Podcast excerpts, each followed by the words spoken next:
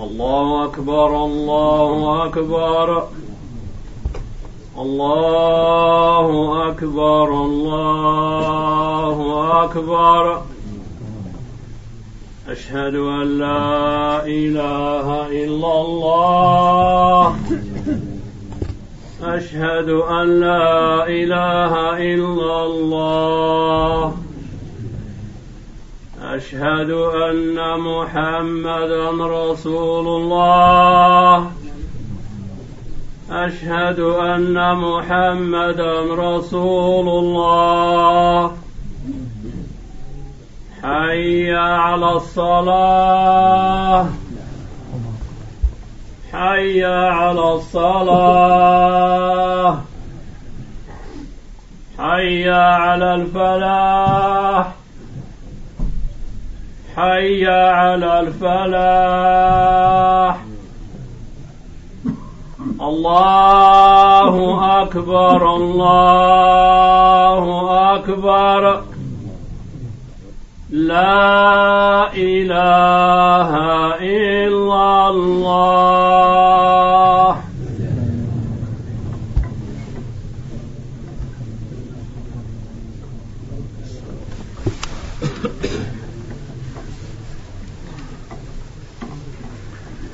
إن الحمد لله نحمده ونستعينه ونستغفره ونعوذ بالله من شرور أنفسنا وسيئات أعمالنا.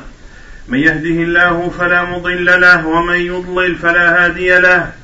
وأشهد أن لا إله إلا الله وحده لا شريك له. وأشهد أن محمدا عبده ورسوله.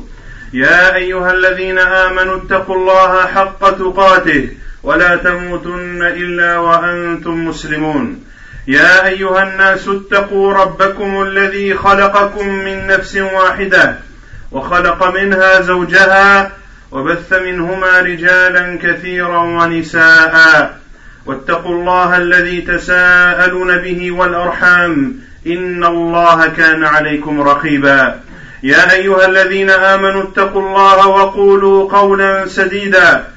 يصلح لكم أعمالكم ويغفر لكم ذنوبكم ومن يطع الله ورسوله فقد فاز فوزا عظيما. أما بعد فإن أصدق الحديث كتاب الله تعالى وخير الهدي هدي محمد صلى الله عليه وسلم وشر الأمور محدثاتها وكل محدثة بدعة وكل بدعة ضلالة وكل ضلالة في النار. أما بعد فنواصل بإذن الله تبارك وتعالى تفسير سورة الطور. وقد تكلمنا في الجمعة الماضية عن أحوال أهل الجنة وأحوال أهل النار وأن أهل النار يعذبون عذابا حسيا وعذابا معنويا ألا وهو التوبيخ. ثم ذكر الله جل وعلا ما عليه أهل الجنة من النعيم وما يتلذذون به من ملذات الجنة. ثم قال الله تبارك وتعالى ثم ذكر الله تبارك وتعالى بعد أن ذكر صفة أهل الجنة وما فيها وما هم فيها من النعيم من أكل وشرب وأزواج حور عين ثم قال الله عز وجل والذين آمنوا واتبعتهم ذريتهم بإيمان ألحقنا بهم ذريتهم وما ألتناهم من عملهم من شيء كل امرئ بما كسب رهين. وهذا أيها المسلمون والمسلمات من تمام نعمة الجنة أن ألحق الله عز وجل بهم أي بأهل الجنة ذريتهم الذين اتبعوهم بإيمان. أي لحقوهم بالإيمان الصادر من آبائهم فصارت الذرية تبعا لهم بالإيمان. فهؤلاء المذكورون يلحقهم الله عز وجل بمنازل آبائهم بمنازل آبائهم في الجنة. وإن لم يبلغوها وهذا جزاء لآبائهم وزيادة لهم في ثوابهم. ومع ذلك لا ينقص الله عز وجل الآباء من أعمالهم شيئا. فصلاح الأبناء ينفع الآباء. وصلاح الآباء ينفع الأبناء. وقد قال عليه الصلاة والسلام إذا مات ابن آدم انقطع عمله إلا من ثلاث صدقة جارية أو علم ينتفع به أو ولد صالح يدعو له. وقال عليه الصلاة والسلام في الحديث الصحيح إن الرجل لترفع درجته في الجنة فيقول أن لي هذا. فيتعجب من هذه الدرجة التي لحقها في الجنة لأنه ما ظن وما خطر بباله أنه يبلغ تلك تلك الدرجة. فيقال كما قال عليه الصلاة والسلام باستغفار ولدك لك. باستغفار ولدك لك. فلما مت استغفر لك ولدك. وهذا الاستغفار نفعك وأنت الآن في هذه الدرجة التي تراها وتشاهدها وتتلذذ بها Nous continuons donc l'exégèse de Surat Tour. Et lors du discours dernier, nous avions expliqué les versets dans lesquels Allah Azzawajal parle des châtiments que subiront les gens de l'enfer. Le châtiment physique, à savoir que le feu de l'enfer les recouvrera et ils subiront le châtiment de toutes parts. Ce feu de l'enfer les englobera, les, enveloppera, et viendra après ce châtiment réel qu'ils sentiront, le châtiment moral qui est de leur dire est-ce de la sorcellerie Ce feu de l'enfer qui est maintenant devant vous et dont vous souffrez, eh bien est-ce de la sorcellerie, vous qui, traitiez de sorcier le prophète sallallahu alayhi wa sallam et qui traitiez le Coran de sorcellerie, est-ce maintenant de la sorcellerie? Puis Allah Azzawajal a cité les gens du paradis et les délices qu'ils pourront, dont ils pourront profiter au paradis comme nourriture, comme boisson de toutes sortes et de toute nature. Et ils seront allongés dans des lits, ils y seront en paix, en sécurité, en toute sérénité. Et Allah Azzawajal les mariera au-dessus de cela aux, aux qui sont les femmes du paradis. Puis Allah Azzawajal a dit, ceux qui auront cru et que leurs descendants auront suivi dans la foi, nous ferons que leurs descendants les rejoignent et nous ne diminuerons en rien les mérites de leurs œuvres. Les délices et les bienfaits des gens du paradis ne s'arrêtent pas là. Allah Azzawajal leur accordera une autre faveur, qui est que les membres de leur famille, qui les auront suivis dans la foi en Allah subhanahu wa ta'ala, eh bien Allah Azzawajal fera en sorte que ta progéniture et ta descendance t'accompagnent et soient à tes côtés au paradis. Toi, Père, qui es pieux, qui craint Allah subhanahu wa ta'ala, et qui de ce fait sera récompensé par Allah Azzawajal du paradis si tes enfants et ta femme, tes enfants, filles ou garçons, étaient eux aussi musulmans et qu'ils ont cru en Allah Azzawajal, ils ont cru au prophète sallallahu alayhi wa sallam et ils ont attesté de l'islam comme religion, eh bien sache que parmi les mérites ou les bienfaits d'Allah Azzawajal sur toi, c'est qu'il fera en sorte que ta famille te rejoindra au paradis, même si euh, leur degré était moindre, eh bien Allah Azzawajal les élèvera, ceci pour que cela soit une récompense à toi, ceci pour que ta réjouissance soit encore plus grande et que le paradis soit réellement la prunelle de tes yeux. Et ceci bien sûr sans qu'Allah Azzawajal ne baisse de ta récompense. Le fait qu'Allah Azzawajal élève ta famille un degré au-dessus que ce qu'il méritait, et ceci grâce à toi, cela ne demandera pas de ta part un retour ou une compensation, ton, ta récompense restera exactement la même et ton compteur de bonnes actions restera exactement le même. Ainsi, les parents profitent aux enfants, mais les enfants aussi profitent aux parents. Comme l'a dit le prophète sallallahu alayhi wa lorsque le fils d'Adam meurt, ses actes sont suspendus, sauf trois, une aumône continuelle, c'est-à-dire quelque chose que tu as mis en place et qui te rapporte des bonnes actions et des aumônes, même si tu es dans ta tombe, ou bien alors une science dont les gens profitent, ou bien un enfant pieux qui invoque en ta faveur. L'enfant pieux euh, apporte donc du bien à ses parents. Et le prophète a même dit dans un hadith authentique, l'homme sera élevé au paradis. Il sera élevé au paradis au point qu'il dira, mais qu'est-ce ce degré? C'est beaucoup trop pour moi.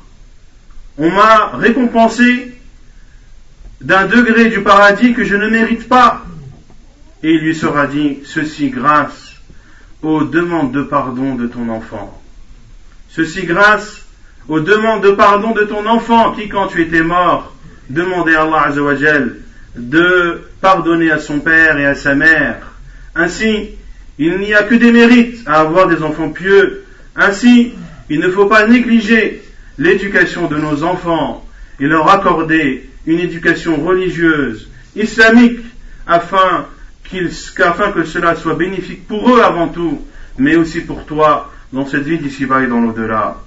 ثم قال الله عز وجل كل امرئ بما كسب رهين كل امرئ بما كسب رهين فانتفاع الابناء بصلاح الاباء هذا فضل الله سبحانه وتعالى والأبناء لا يتحملون وزر آبائهم. وهذا عدل الله عز وجل. قال الله عز قال الله تعالى ولا تزر وازرة وزر أخرى. فلا يضر الآباء وزر ابنه وكذلك الابن لا يضره وزر أبيه. لا يضره وزر أبيه.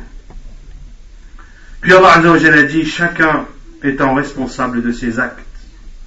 Chacun étant responsable de ses actes, à savoir que le fait qu'Allah fasse profiter les parents de leurs enfants ne veut pas dire que les enfants subiront les péchés de leurs parents ou qu'ils en seront responsables. De même que les parents ne sont pas responsables des péchés de leurs enfants, sauf s'il y a eu un manquement dans leur éducation. Allah a dit, personne ne portera le fardeau d'autrui. Personne ne portera le fardeau d'autrui. Chacun est responsable de ses actes. Chacun devra rendre compte de ses péchés et de ses désobéissances à Allah subhanahu wa ta'ala. ثم قال عز وجل وأمددناهم بفاكهة ولحم مما يشتهون يتنازعون فيها كأسا لا لغو فيها ولا تأثيم وأمددناهم بفاكهة ولحم مما يشتهون. هكذا أهل الجنة ينعمون بشتى المأكولات من فواكه ولحوم مما يشتهون أي مما يحبون ويتلذذون به. يتنازعون فيها كأسا لا لهم فيها ولا تأثيم. أي تدور كاسات الرحيق والخمر عليهم. ويتعاطونها بينهم. ففي الجنة خمر بل أنهار من خمر. لكن كما قال الله عز وجل لا لغو فيها ولا تأثيم. فإذا شرب الخمر لا يسكر ولا يقول الكلام الفاحش ولا يفعل الإثم. Puis Allah Azzawajal a dit, nous les pourvoirons abondamment de fruits et des viandes qu'ils désireront. Là, ils se passeront les uns les autres une coupe qui ne provoquera ni vanité ni incrimination. Puis Allah continue à décrire les délices du paradis, à savoir que les gens du paradis, Allah Azzawajal leur accordera les fruits qu'ils désireront, et également les viandes les plus désirées. Cela ne s'arrête pas là. Après la nourriture, il y a bien sûr la boisson. Et Allah Azzawajal a dit là, ils se passeront les uns les autres une coupe qui ne provoquera ni vanité, ni incrimination. Des coupes de vin. En effet, il y aura du vin au paradis. Il y aura même des fleuves de vin, mais un vin qui, lorsqu'il sera bu, ne provoquera ni la personne ne sera ni saoule et ne dira pas des paroles obscènes et également ne fera pas de choses détestables. C'est donc un vin qui est pur, qui, lorsque la personne le boit, ne provoque pas d'effet indésirable. ثم قال الله عز وجل ويطوف عليهم غلمان لهم كأنهم لؤلؤ مكنون فإذا كان هذا جمال الخادم فما بالكم بالمخدوم يطوف عليهم خدم شباب كأنهم لؤلؤ مكنون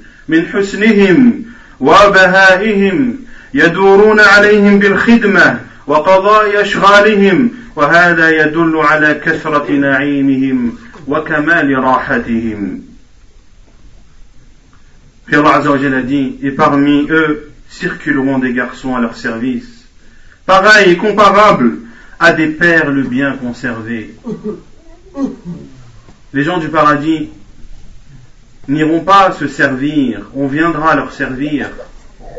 Et ce seront des garçons qui seront beaux et qui auront une apparence extrêmement agréable. Et Allah a comparé leur beauté à une perle bien cachée. À une perle bien cachée car la perle la plus belle, les perles les plus précieuses, celles qui ont le plus de valeur sont celles qui sont les plus cachées, celles qui sont le mieux conservées. Ainsi Allah a décrit ses enfants et ses garçons au service des gens du paradis comme étant aussi beaux qu'une perle cachée. Ceci concerne les servants, ceux qui sont au service des gens du paradis. Que dire alors de la beauté des gens du paradis? Si le servant est élégant, que dire de celui que l'on sert? Eh bien sa beauté, son élégance et sa rayonnance seront d'autant plus grandes.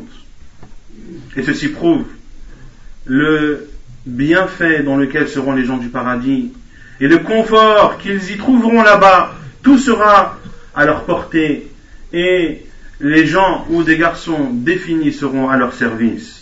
ثم قال تعالى وأقبل بعضهم على بعض يتساءلون قالوا إنا كنا قبل في أهلنا مشفقين فمن الله علينا ووقانا عذاب السموم.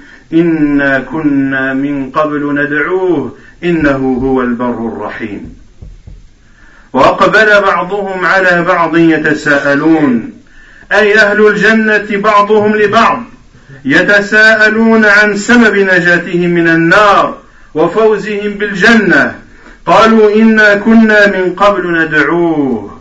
إنه فمن قالوا إنا كنا قبل في أهلنا مشفقين. فمن الله علينا ووقانا عذاب السموم.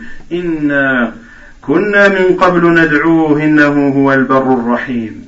فأهل الجنة يتذكرون الدنيا وأحوالهم فيها من نصب وتعب وغم. ثم يقارنون ما هم فيه من نعم الجنة وما كانوا فيه من شقاء الدنيا فيحمدون الله عز وجل على ما آتاهم من فضله. قال الله عز وجل في سورة أخرى وقالوا الحمد لله الذي أذهب عنا الحزن إن ربنا لغفور شكور الذي أحلنا دار المقامة من فضله لا يمسنا فيها نصب ولا يمسنا فيها لغوب. قالوا إنا كنا من قبل في أهلنا أي في الدنيا مشفقين أي خائفين وجلين. كما قال تعالى إن الذين هم من خشية ربهم مشفقون. قالوا السبب الذي بلغنا ما نحن فيه إنا كنا من قبل في أهلنا مشفقين. إنا كنا قبل في أهلنا مشفقين أي خائفين من الله وخائفين من عذاب الله فاجتهدنا على ترك المحرمات وفعل الطاعات فمن الله علينا في الدنيا بالتوفيق والهداية وفي الآخرة بالجنة ووقانا عذاب السموم. وأصل السموم هي الريح Puis Allah subhanahu wa ta'ala dit Et ils se tourneront, c'est-à-dire les gens du paradis, les uns vers les autres, s'interrogeant. Ils diront, nous vivions au milieu, des nôtres, dans la crainte d'Allah. Puis, Allah nous a favorisés et épargnés du châtiment du Samoum. Ainsi, auparavant, nous l'invoquions, et c'est lui le charitable et le très miséricordieux, subhanahu wa ta'ala. Les gens du paradis se parleront les uns les autres et ils se questionneront les uns les autres sur les causes qui ont fait qu'ils aient été préservés du feu de l'enfer et qu'ils fassent partie des gens du paradis. Ils se rappelleront cette vie d'ici-bas et se rappelleront ce qu'ils y avaient subi comme fatigue. Ils se rappelleront les situations difficiles qu'ils ont dû surmonter, car, comme l'a dit le prophète sallallahu alayhi wa sallam, cette vie d'ici-bas, c'est la prison du croyant et le paradis du mécréant. Cette vie d'ici-bas est la prison du croyant, pour cela que le croyant doit patienter dans la désobéissance d'Allah et il doit patienter également dans l'obéissance d'Allah. Obéir à Allah Azzawajal demande la patience. De se lever tous les matins à la prière du Fajr demande de la patience, demande des efforts, demande de laisser la douceur du sommeil, se réveiller et sortir parfois lorsqu'il fait froid, tout ceci pour accomplir cette obligation d'Allah subhanahu wa ta'ala. De jeûner en période d'été n'est pas une chose simple et aisée. Cela demande des efforts, cela demande de la patience. De faire son pèlerinage n'est pas une chose aisée. Cela demande des efforts, cela demande de la patience, cela demande de l'argent. Et les gens du paradis se rappelleront toutes ces épreuves qu'ils ont dû surmonter et tous les efforts qu'ils ont dû donner pour euh, acquérir cette vie, cette vie éternelle qui est le paradis, Ils se rappelleront tout ceci et compareront cela aux délices du paradis. Et ils verront bien sûr que la récompense est disproportionnée par rapport aux efforts qu'ils ont faits dans cette vie d'ici-bas. Et ils diront, comme l'a dit Allah dans une autre sourate, et ils diront, louange à Allah, qui nous a épargné ou qui a enlevé de nous la tristesse, notre Seigneur et pardonneur, et il mérite d'être loué, celui qui nous a installés dans la demeure de stabilité dans laquelle nous ne connaissons ni fatigue ni lassitude. Les gens du paradis ne seront jamais fatigués et ne seront jamais lassés des délices dont ils profiteront. Et ils s'interrogeront les uns les autres sur la cause de leur arrivée au paradis et ils diront que dans cette vie d'ici-bas, eh bien, ils étaient craintifs. C'est-à-dire qu'ils avaient peur d'Allah subhanahu wa ta'ala ils avaient peur du châtiment d'Allah subhanahu wa ta'ala. Et ils ont dit, et Allah azawajal nous a comblé de bienfaits dans cette vie d'ici-bas en nous guidant dans le droit chemin et dans la vie de l'au-delà en nous accordant le paradis. Il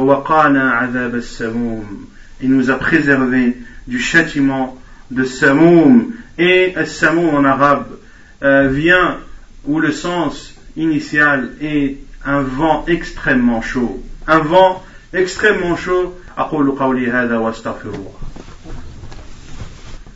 الحمد لله رب العالمين والصلاة والسلام على أشرف الأنبياء وإمام المرسلين نبينا محمد وعلى آله وصحبه أجمعين ثم ما بعد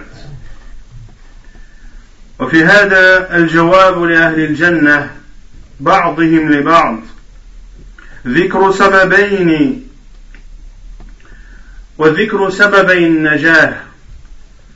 أما السبب الأول فهو الخوف من الله والإشفاق من عذاب الله. وإذا خاف العبد ربه في الدنيا فاز بالأمن التام يوم القيامة. ومن لم يخف ربه في هذه الدنيا أخافه الله يوم القيامة. ولذلك يقول عليه الصلاة والسلام كما في الحديث الصحيح وصححه الإمام الألباني رحمه الله قال صلى الله عليه وسلم قال الله تعالى وعزتي وجلالي لا أجمع لعبدي أمنين ولا خوفين إن هو أمنني في الدنيا أخفته يوم أجمع فيه عبادي وإن هو خافني في الدنيا أمنته يوم أجمع فيه عبادي. والسبب الثاني الدعاء. فادعوا الله أن ينجيك من عذاب النار وأن يدخلك الجنة.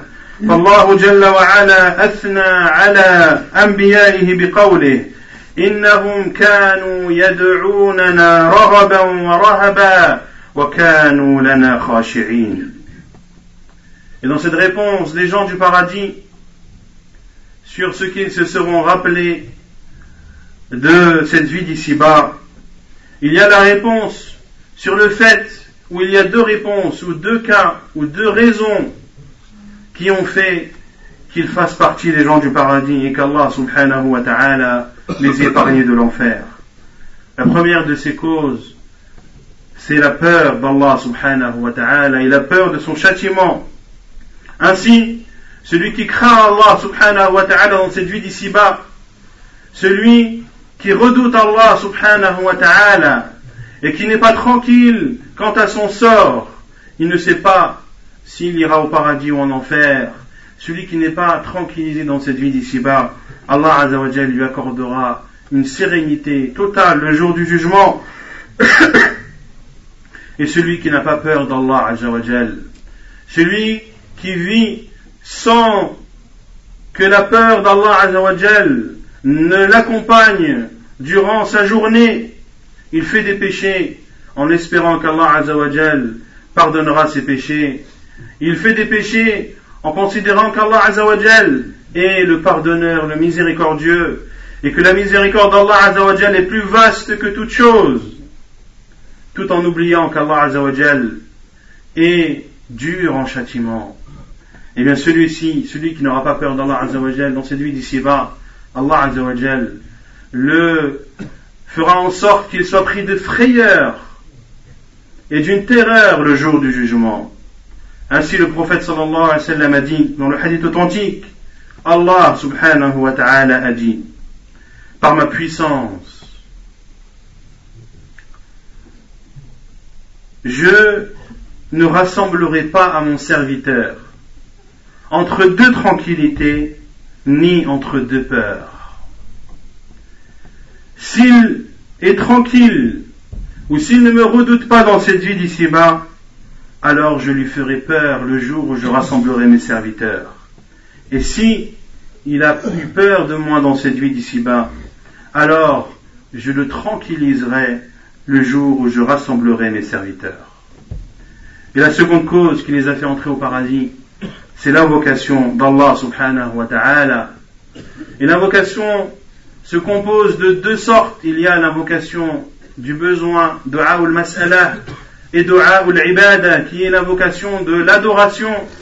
Et dans la plupart des versets du Coran, euh, le mot dua, invocation, vient en englobant ces deux sens, à savoir d'invoquer Allah Azzawajal, de lui demander le pardon, de lui demander la guidée, de lui demander la miséricorde, cela fait partie de dua ou masala mais également il y a aussi dua ou l'ibada, qui englobe toutes les adorations d'Allah Azzawajal, comme prière, comme jeûne, comme zakat, etc., etc. Invoque donc Allah subhanahu wa ta'ala pour qu'il te préserve du feu de l'enfer et pour qu'il te fasse entrer toi et les membres de ta famille dans le paradis éternel. Et Allah Azzawajal a fait l'éloge de ses prophètes et envoyés en les qualifiant et en disant sur eux Innahum kanu yad'unana raghaban wa rahaba. Ils nous invoquaient avec peur et espérance et ils étaient craintifs vis-à-vis de nous. Et ils étaient craintifs vis-à-vis de nous. ثم قال الله عز وجل فذكر فما أنت بنعمة ربك بكاهن ولا مجنون أي فذكر يا محمد استمر ولا تترك التذكير والموعظة والدعوة إلى الله عز وجل. لا تترك الأمر بالمعروف والنهي عن المنكر مهما قالوا في حقك. فما أنت بنعمة ربك. أقسم الله عز وجل بنعمة ربه وهذه النعمة المراد بها هنا هي النبوة والرسالة. فما أنت بنعمة ربك بكاهن ولا مجنون. أي لا يمكن أن تكون كاهنا أو مجنونا. وقد اصطفاك الله عز وجل لرسالته. والله عز وجل يقول في سورة أخرى والله يعلم حيث يجعل رسالته. فلا تلتفت يا محمد. إذا إلى هذه الاتهامات وهذه الادعاءات.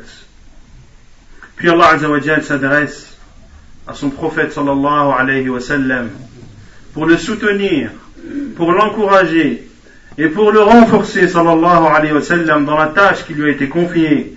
Allah Azza wa dit son le sens. Rappelle donc, et par la grâce de ton Seigneur, tu n'es ni un devin ni un possédé.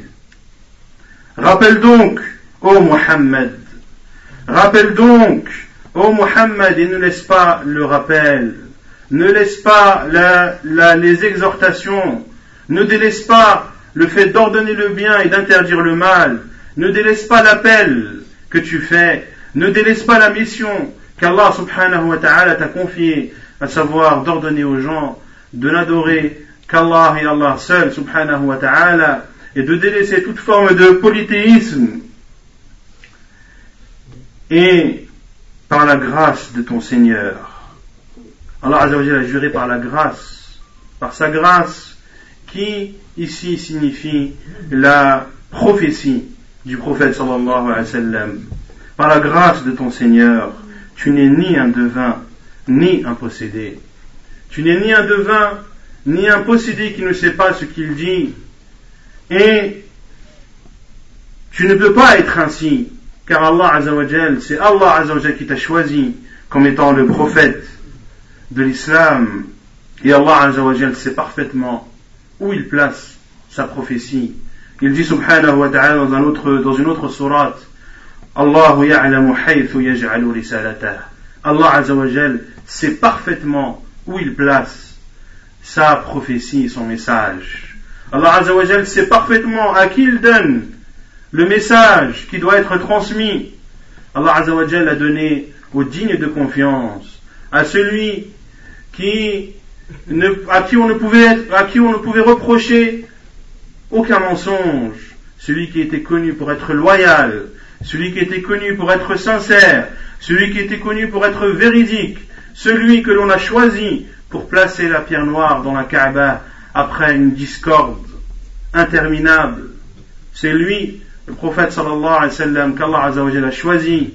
Et c'est le cœur le plus pur des êtres humains sallallahu alayhi wa sallam, comme cela est rapporté par certains compagnons, qu'Allah a regardé le cœur de l'ensemble de ses créatures et il a constaté que le cœur le plus pur était celui de Muhammad sallallahu alayhi wa sallam et c'est pour cela qu'il lui a accordé ce message immense.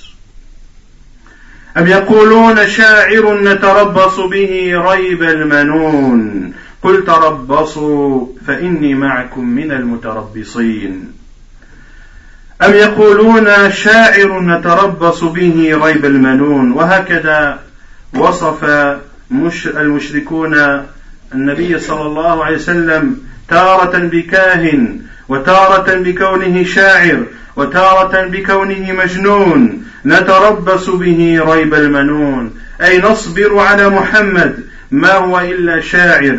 شأنه شأن الشعراء الذين سبقوه وسيموت. وتنتهي سيرته كما مات قبله من الشعراء. فقال الله عز وجل قل تربصوا أي قل محمد قل يا محمد تربصوا أي انتظروا فإني معكم من المتربصين. أي قل لهم يا محمد انتظروا فإني معكم من المنتظرين. Puis Allah Azza wa a dit, ou bien ils disent c'est un poète, attendons pour lui le coup de la mort. Dis, attendez, je suis avec vous parmi ceux qui attendent.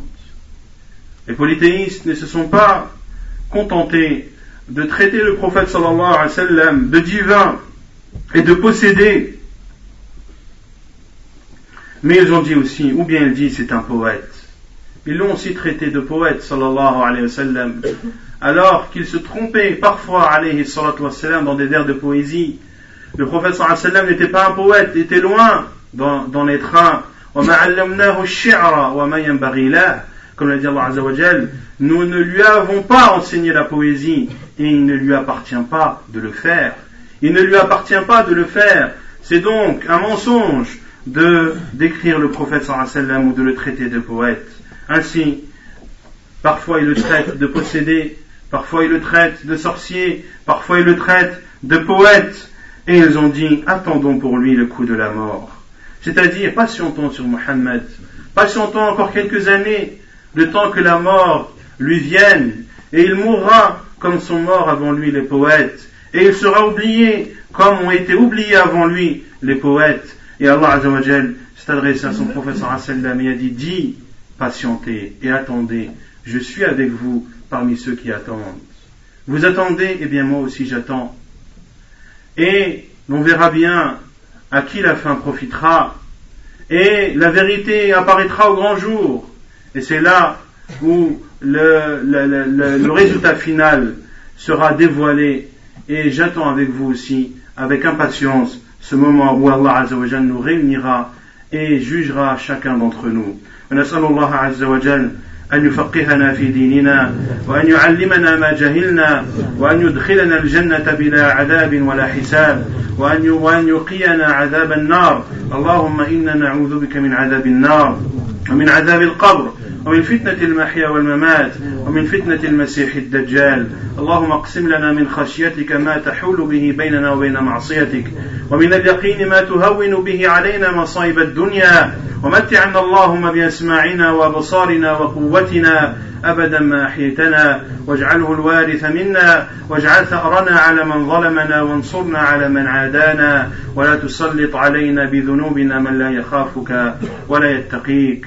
وصلى الله وسلم وبارك على نبينا محمد وعلى آله وصحبه أجمعين. وآخر دعوانا أن الحمد لله رب العالمين.